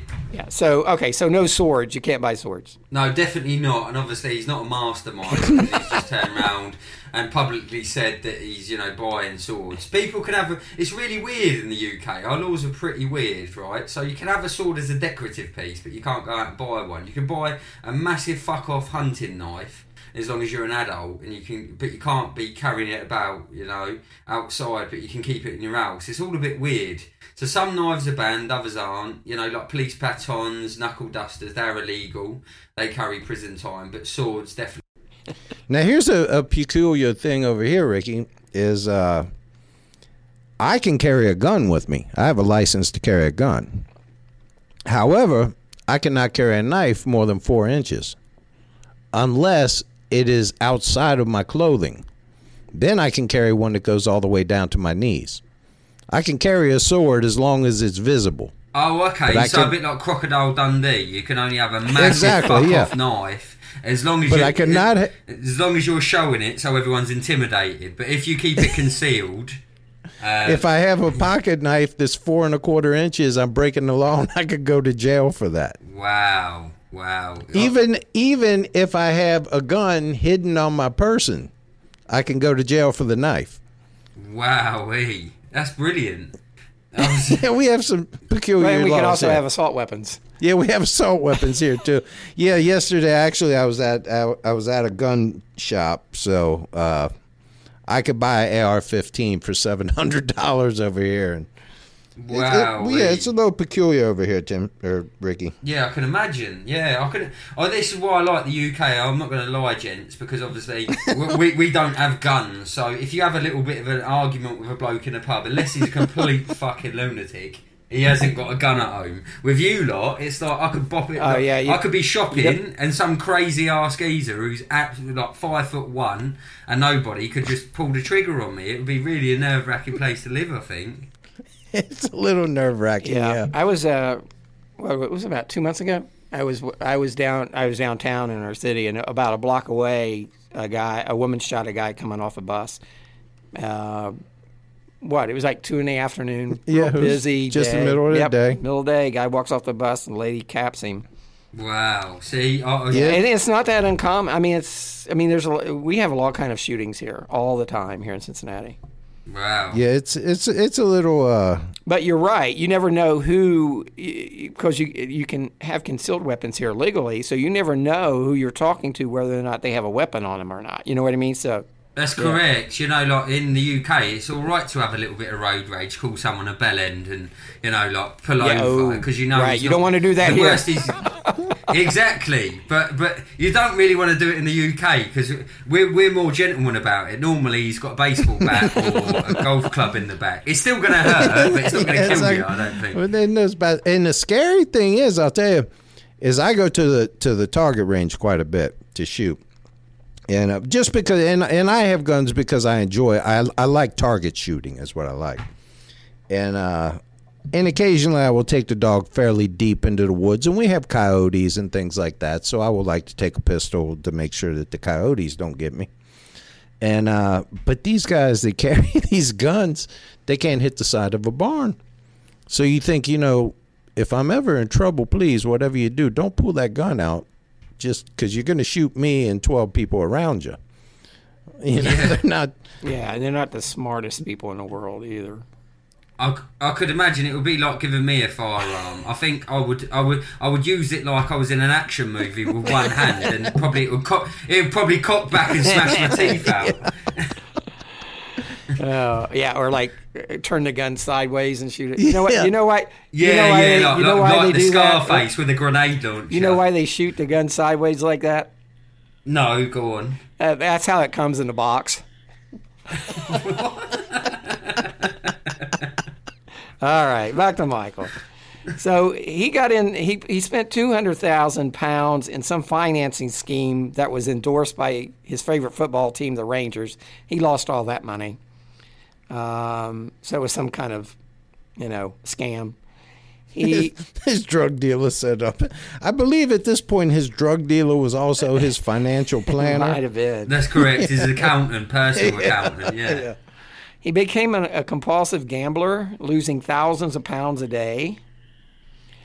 He also had some legal problems, Ricky. He made life a living hell for his neighbors. Loud parties, fights, demolition derbies in his backyard all led to hundreds and hundreds of complaints to the police. The police visited the property 16 times in a four month period in 2003.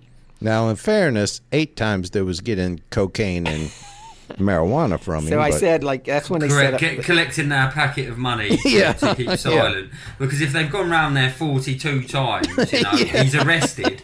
How the hell was he not in prison? It's- I know he went there once, but it Yeah, just but it was proves just to like one that night- money was- talks. Yeah, it just he just went like once. He had a nine month stretch.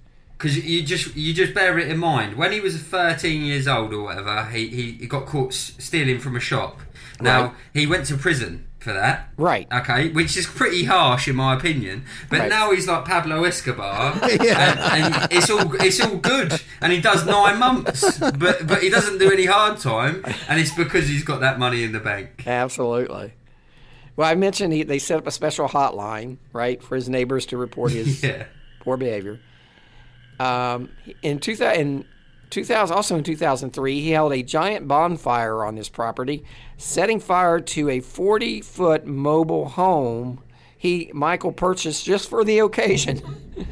so he bought this huge mobile home just to burn it down. Wow, he was a simple man. That night, he and his friends destroyed several new cars, again playing demolition derby on his property. Well, at least they weren't using the junkers anymore. He'd upgraded. Neighbors complained uh, that he fired off 10,000 pounds worth of fireworks. That's more than the military set off. Oh, that no, year. these were not your mil- ordinary fireworks like bottle rockets and things. these were like mortars used by the military. Jesus So they thought the whole town was under siege. Uh, so a neighbor, you know, had enough, went over to complain, and uh, Michael grabbed a sword, and his buddies grabbed clubs to confront the neighbor. Michael claims that he, uh, before he could reach the scene, one of his friends had hit his neighbor in the head with a club. So in 2004, Michael was banned from driving for six months after he was at the was uh, pulled over and is driving his new BMW.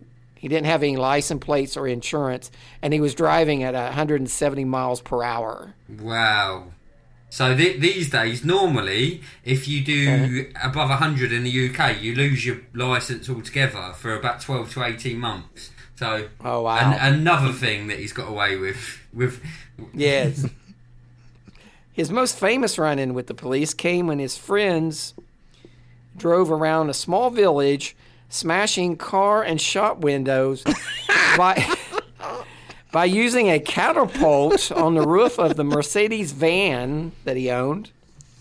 They were projecting uh, steel balls into the air.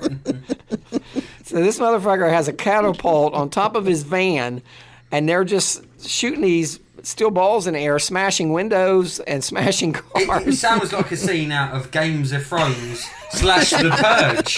The guys brought the modern day area of The Purge and mixed it with like some fantasy world of Games of Thrones. It's genius. I think he was in his fa- fantasy yeah, world yeah. at this point. uh. He literally has a mind of a five year old. But but nevertheless, I would have been his friend. Hold on. Seems like a nice guy. Yeah, he's a um, great guy. Catapult. I would have asked to sit it- in it, and I would have been firing myself through the shop windows. I was going to ask you, Ricky. Now, in fairness, if you had this kind of money, you know you'd have your car down at the shop telling them that you wanted little turrets and catapults. Oh yes, hundred percent. The little Mad Max spikes on the ah, tire. That's correct. I, I've got a Mad Max tattoo exactly with the spikes, and I would pay unfortunate people to instead of you know the ball bearings, I would actually fire people. I'll, I'll get them on the have safety kit. It's not for murder. I'll get them a crash helmet and pads like the American footballers, and I would fire them across the street. Just like they did during, uh, just like they did during the Black Plague, right? That's correct. Yeah, yeah. But I'll give them the correct safety gear, and obviously, if they did get hurt, I would pay them off, or I would pay their family off if they died. I'm sure they appreciate that. Well, there's a lot of homeless people. You can get them Pretty at a cheap. more reasonable price. Yeah, pretty cheap. I would, I'll probably tend Yeah. to go for that market. Um, Every now and then, I'd splash out on someone who was quite wealthy because I'd be richer than them. It'd be like a business transaction. Right. Yeah. But, uh, or a but- kidnapping. Yeah, But you know- correct, correct. I'm glad you saw it the way I saw it. I didn't want to go that dark, but yeah, I might, might kidnap a couple of people. Yeah, to do it with.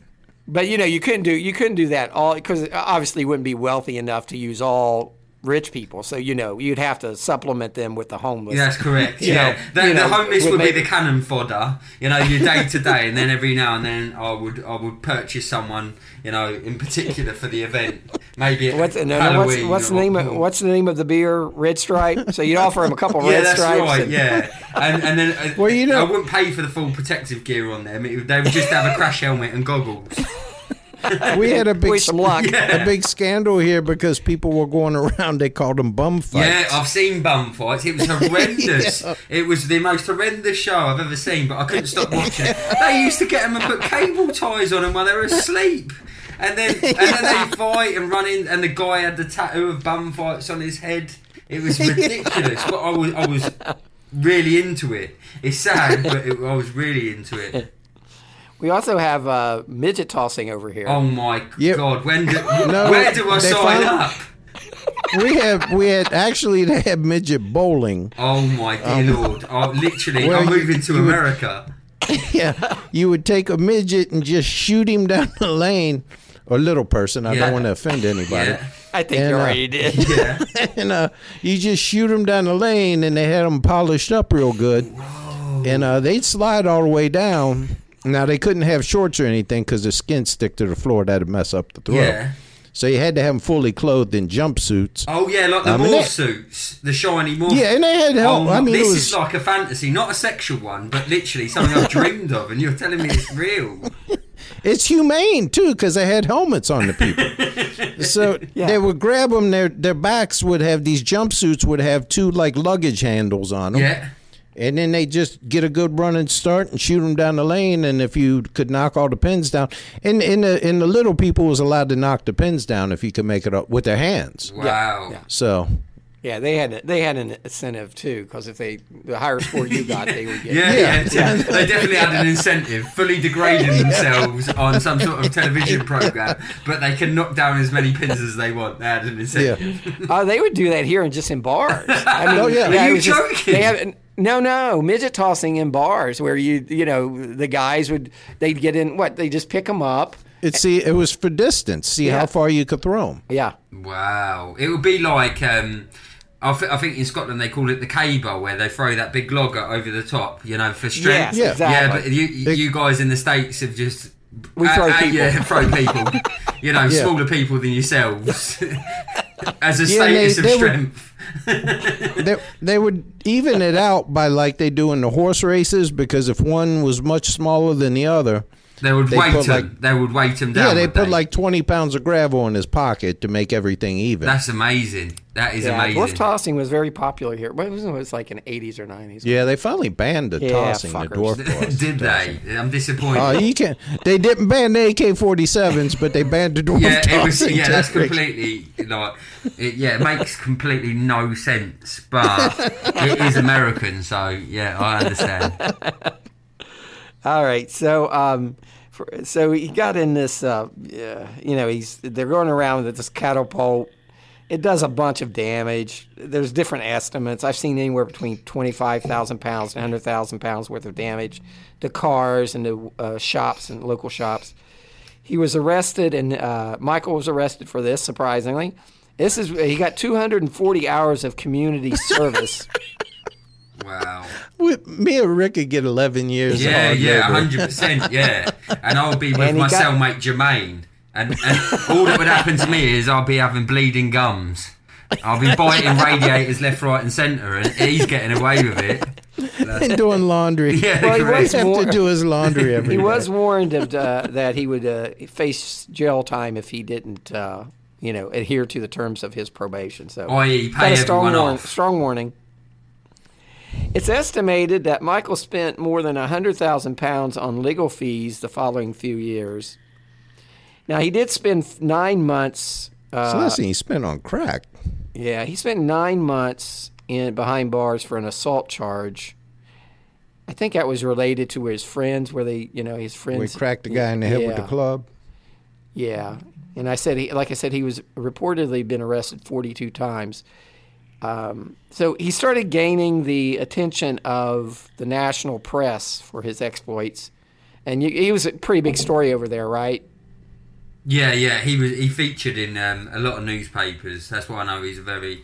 And he he's he he wrote a book, I believe, as well. Yes, he did. It- yeah, he did a little bit of a book and that. No one ever bought it. It was like you know, like you know, like you have the discount store. Yeah, We've you got find them something in the- here, like the pound store. Yeah. Yeah. So yeah, everything's a pound, and it just featured there after about two months. No one wanted to read about it, but he he, act, he was self-proclaimed the the king of the chavs. Yes, yes, and he actually had that on- in in in Bowden on his uh, car, uh, his Yeah. van, his van, his Mercedes. Oh, I get van. a tattoo.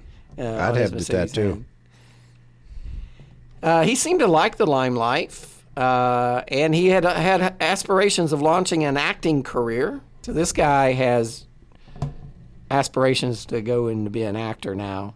He participated in celebrity box- boxing matches, and he defeated uh, uh, a guy named Mar- Vanilla Ice. Mark Smith, who was a star of the t- one of the TV shows, The Gladiators. He boxed under the name of Rhino. Um, basically, it sounds like he got his ass kicked, but they called it a draw.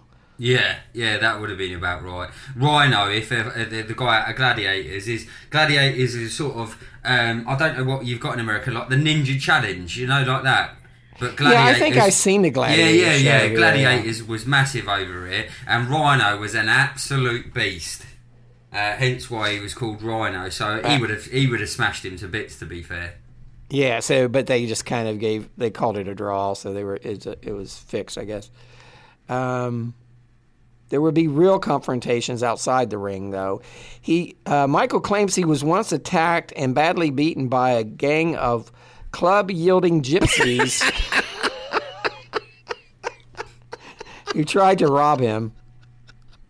Uh, so uh, we don't have a lot of gypsies in Cincinnati. no, we don't. I ain't even seen a gypsy.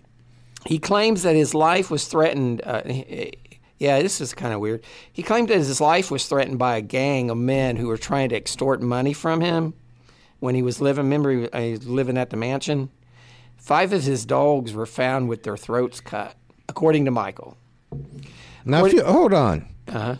He's got five Rottweilers, and somebody came up and cut the Rottweiler's throat. Because I know I just got Rudy, and if you try to cut Rudy's throat, he's going to bite your damn hand off. Well, I, So I- these wasn't too good. They, I mean, they was he he didn't get the, the prize of the litter when it came to guard dogs. I guess not. If he you claims can cut your guard dog's throat, he claims that he paid off the black the guys that were blackmailing him. These guys who were threatening him. Uh, he paid them one hundred and thirty thousand pounds to leave him and his family alone.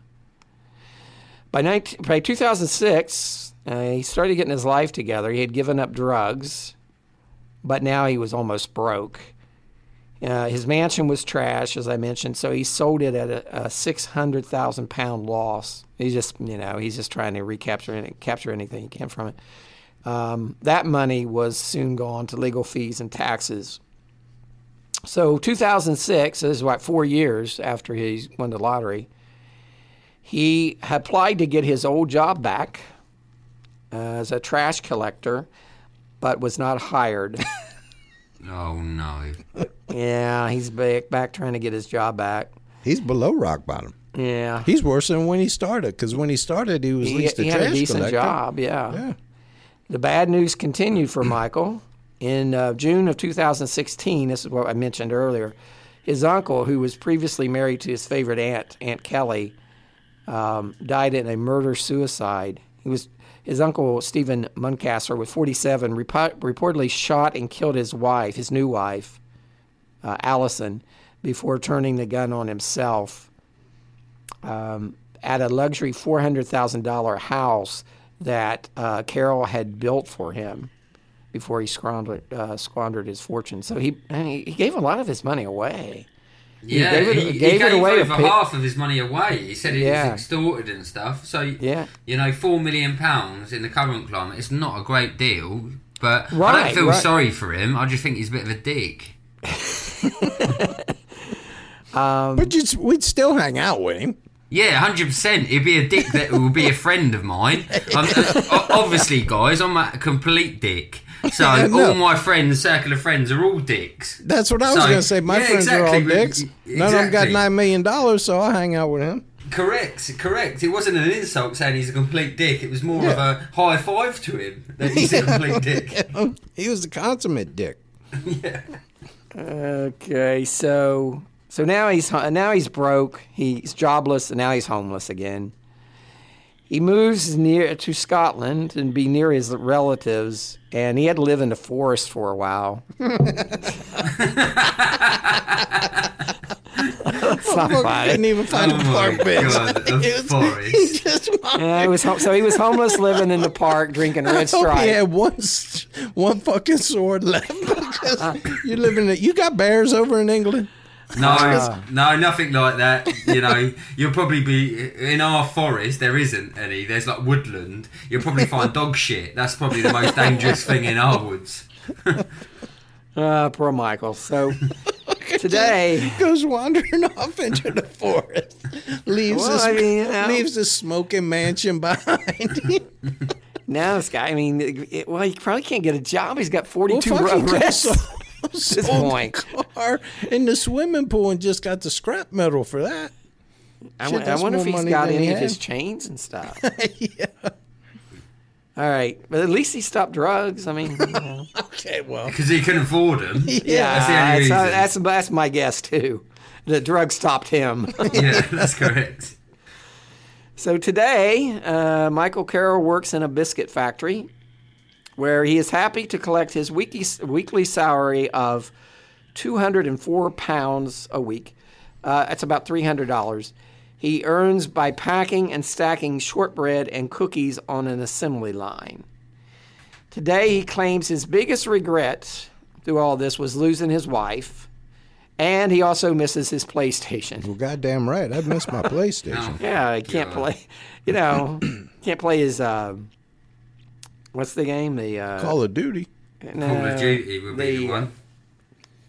Grand Theft Auto is what I was thinking. Grand Theft Auto. Yeah, that would. Wait, You're right there, Tim. That would definitely be his game of choice, wouldn't it? running over the hookers and stealing Yeah. their money. He'd probably turn it off halfway through, saying it's not exciting enough. You haven't got a catapult. He'd be writing to Grand Theft Auto with ideas and say, "Hi there, guys. I'm over in England. I've got a catapult attached Yeah. to my car. Yeah, Can we I, I can't. that I can't buy. I can't buy an AK-47, but I can put Yeah. a catapult on top of my fucking van. Yeah, no laws it. against that. That's it.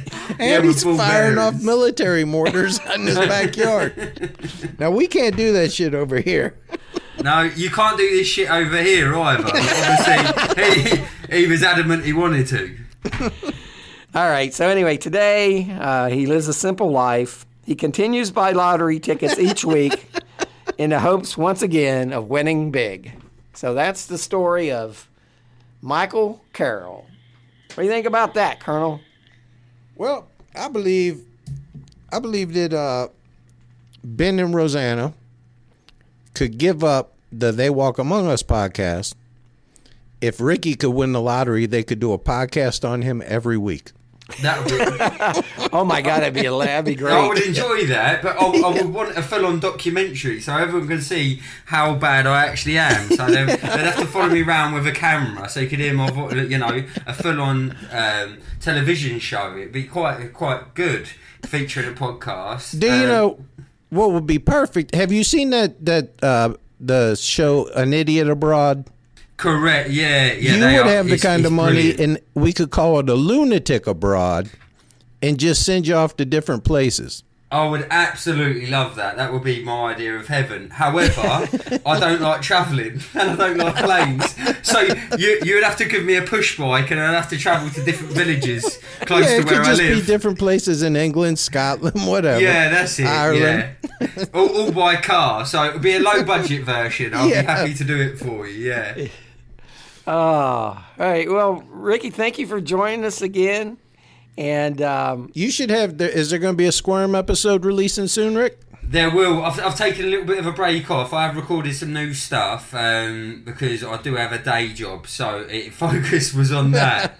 Well, we're Um, fortunately- day quite- jobs, we Believe just it, record- believe it or not, gent, this is quite a good one. You wouldn't have thought it hearing me talk, but um, yeah. So I, I've last couple of weeks I've been recording some new stuff. I did feature a story, obviously Ivan Drago with the sandwich in his mouth. I've actually recorded that. I was going to say oh, that's great. That's a great the story. potato guy you went out with last night. At least Yeah. you didn't have to wake him up and drag food out of his mouth. Eh, Correct, but I will be doing stuff on Mr. Potato Head, um, as I call him, Tim, because we have we have various stories, um, and there, there's other news stories that have come to light. Because, like I said, my life's a car crash, so it doesn't take long to come up with like stories because they're happening weekly basis. It's just being sober enough to remember them and to record them. Have you considered a uh, a Ricky cam?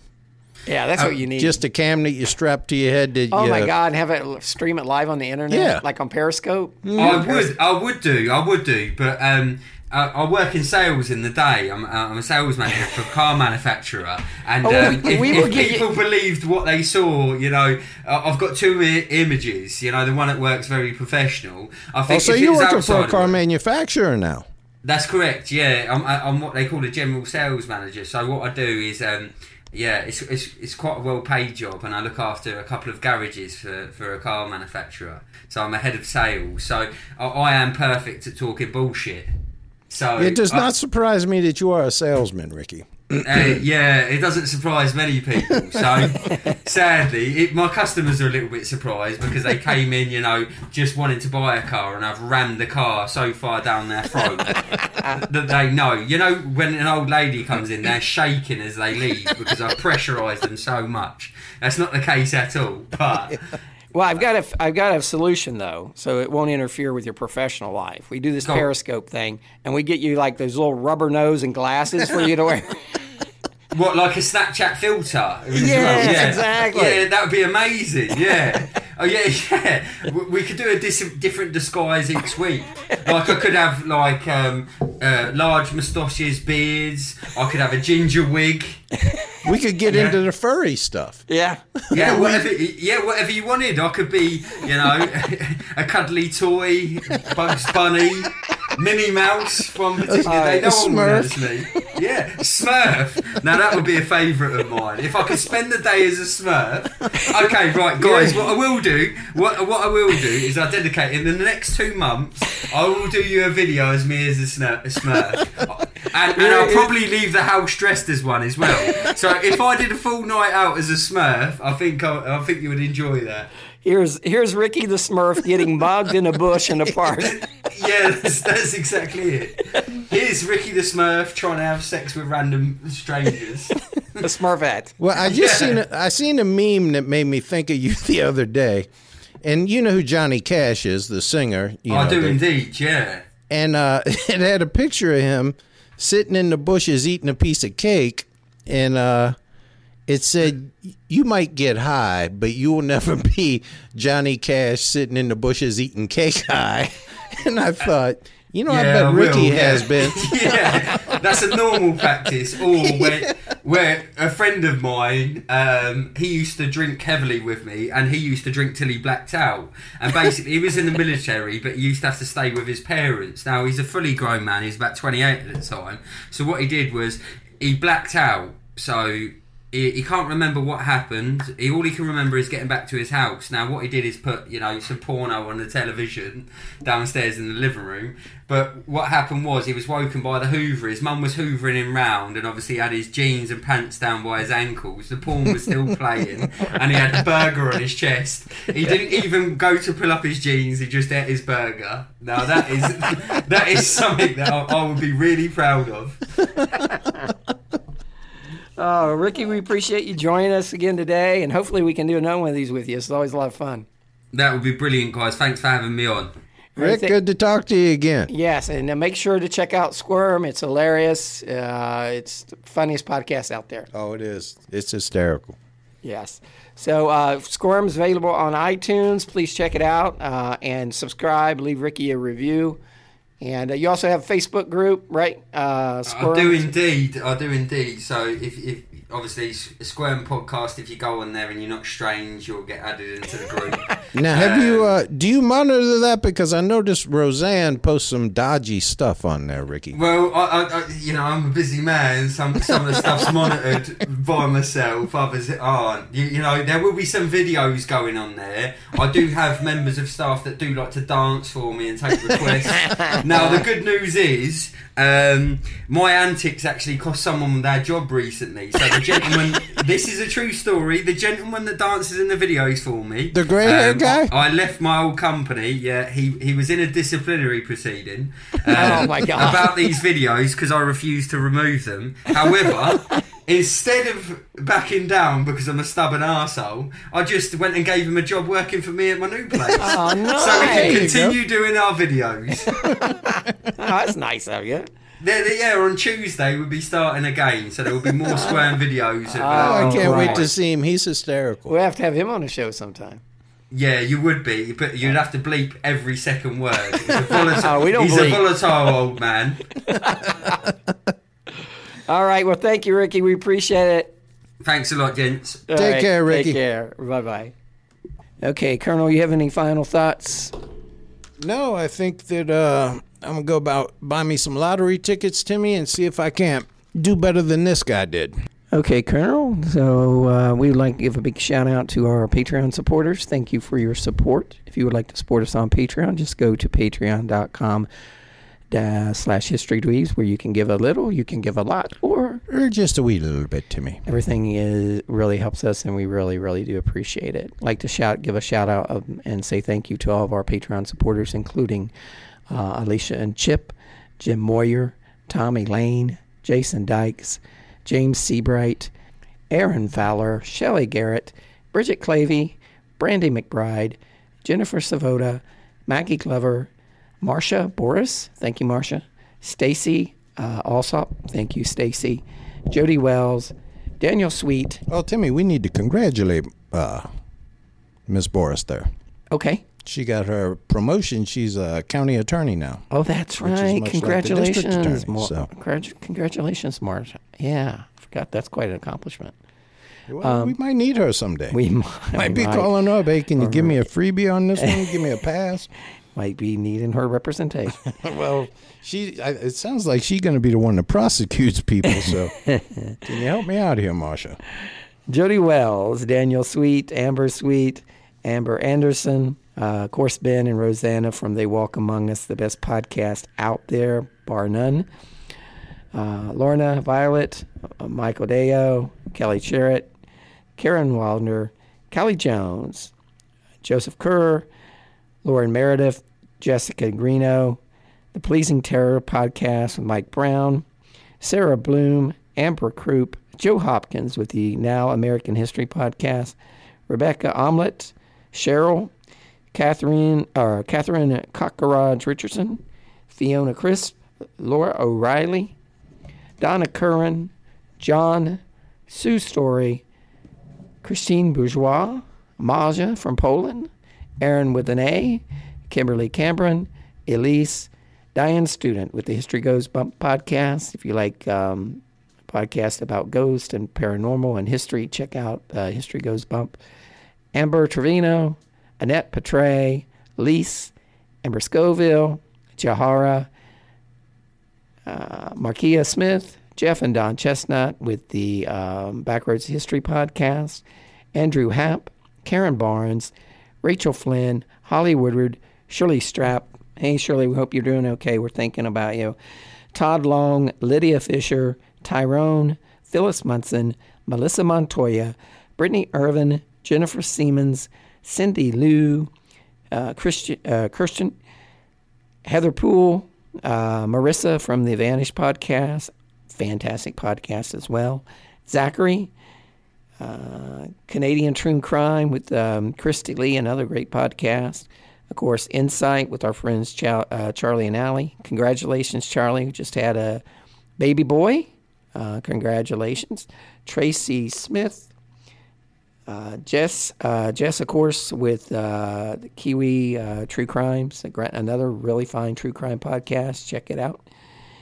Uh, Nene, Bridget Bernard, Stacy, Christine Hauer, and Cheryl Weldon, and of course, Rudy the Wonder Dog. Thank you all for supporting us. And again, if you would like to support us, oh, I, I when I forgot to include Sue Story, John, and Donna Curran. So I apologize for that. Thank you all for your support. If you would like to support us on Patreon, just go to patreon.com slash historydweebs. We would appreciate it. Um, and uh, it's you know it's a little expensive to uh, produce a podcast, and this helps us fray some of that cost, and we certainly do appreciate it. Uh, Colonel, any final thoughts before we get out of here? No, I'm just gonna, like I said, buy me some lottery tickets, see if I can't break this guy's record. okay. I'm gonna split the money with Ricky. And Me and him are going to meet up in a neutral, neutral place, maybe Ireland, because okay. they, they don't know this crazy stuff like that. All right. And it sounds like a just plan. Just going to have a good time. Thank you all for joining us, and we'll see you next time on History Dweebs. Bye, everyone. Good day.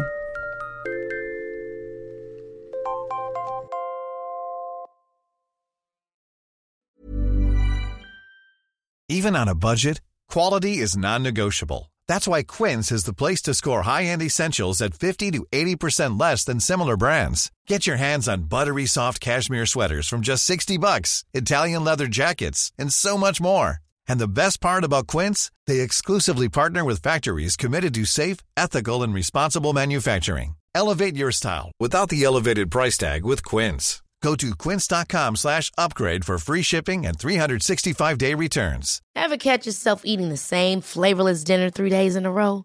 Dreaming of something better? Well, HelloFresh is your guilt-free dream come true, baby. It's me, Keke Palmer. Let's wake up those taste buds with hot, juicy pecan-crusted chicken or garlic butter shrimp scampi. Mm. Hello Fresh. Stop dreaming of all the delicious possibilities and dig in at HelloFresh.com. Let's get this dinner party started.